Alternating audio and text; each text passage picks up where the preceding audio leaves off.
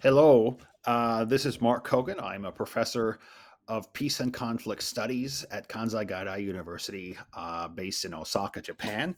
And I'm here with Safar Yousafzai uh, from the Strategic Vision Institute. He's a senior research associate. And we're going to talk a little bit about the refugee and humanitarian situation uh, in Afghanistan.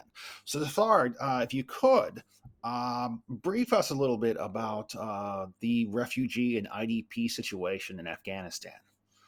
Uh, thank you, Mark. Uh, uh, yes, the situation in Afghanistan uh, is quite precarious following the, the fall of Kabul to the Taliban.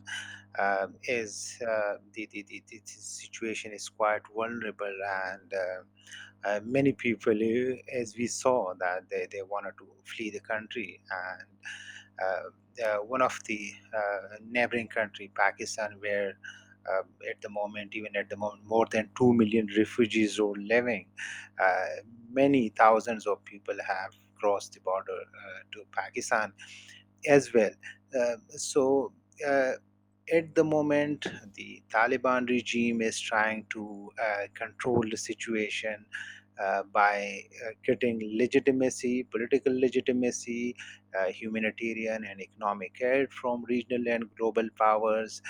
Uh, and we saw today there was a meeting in Moscow, and where the Taliban was, they time and again they are asking for humanitarian aid from regional and global powers. So, so if they could uh, get this legitimacy, political legitimacy, and then uh, some economic aid from regional and global institutions and countries, so so so they would be able to uh, to somehow control this uh, refugee situation or this this poverty.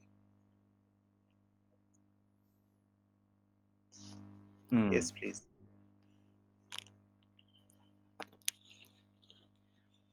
And uh, Mark, uh, if you allow me uh, to ask you um, a question, that uh, how do you see uh, the the uh, humanitarian situation inside Afghanistan as you have worked uh, in Afghanistan in the uh, UNDP, and so so so you could assess that that that what could be the future of this precarious situation in Afghanistan?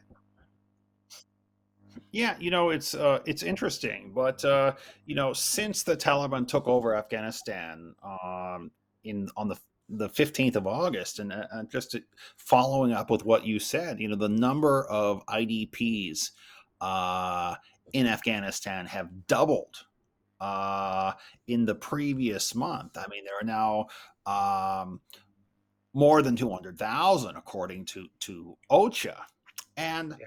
you know um, actually, actually, I, th- I think that now is uh, uh, over uh, five hundred thousand, maybe five hundred eighty thousand. Uh, and you know, and then a lot of people are are, are fleeing the country. You know, Yeah. um, there were about one hundred and fifteen thousand people that were fled uh, from. Uh, the country by the United States, or they are evacuated, but it's the uh, sheer number of people uh, that have been left behind that are are um, the biggest concern. Uh, one is simply that you have millions and millions of people uh, that are spiraling out of control. They they face um, severe hunger uh, and poverty, and there is a, uh deep humanitarian uh, crisis unfolding. And I think the the issues going forward are what to do about the Taliban and its legitimacy, but also uh, what to do with the 1.2 billion dollars in aid, and this is largely humanitarian aid um, that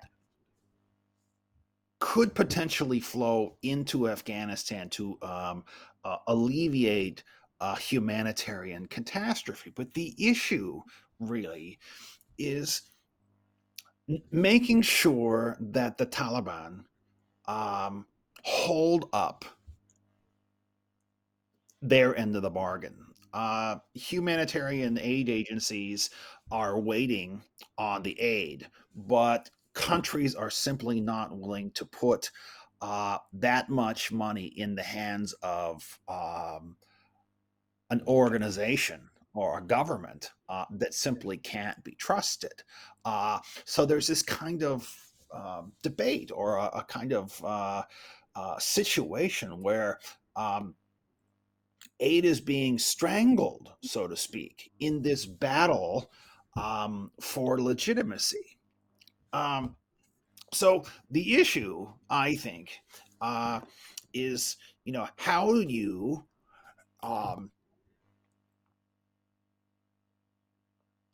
deliver humanitarian aid without enriching the Taliban in some fashion, right? Um, Yes. you don't want to put people in the position where they are literally selling their belongings in the streets to survive, but you simply don't want to empower the Taliban as well.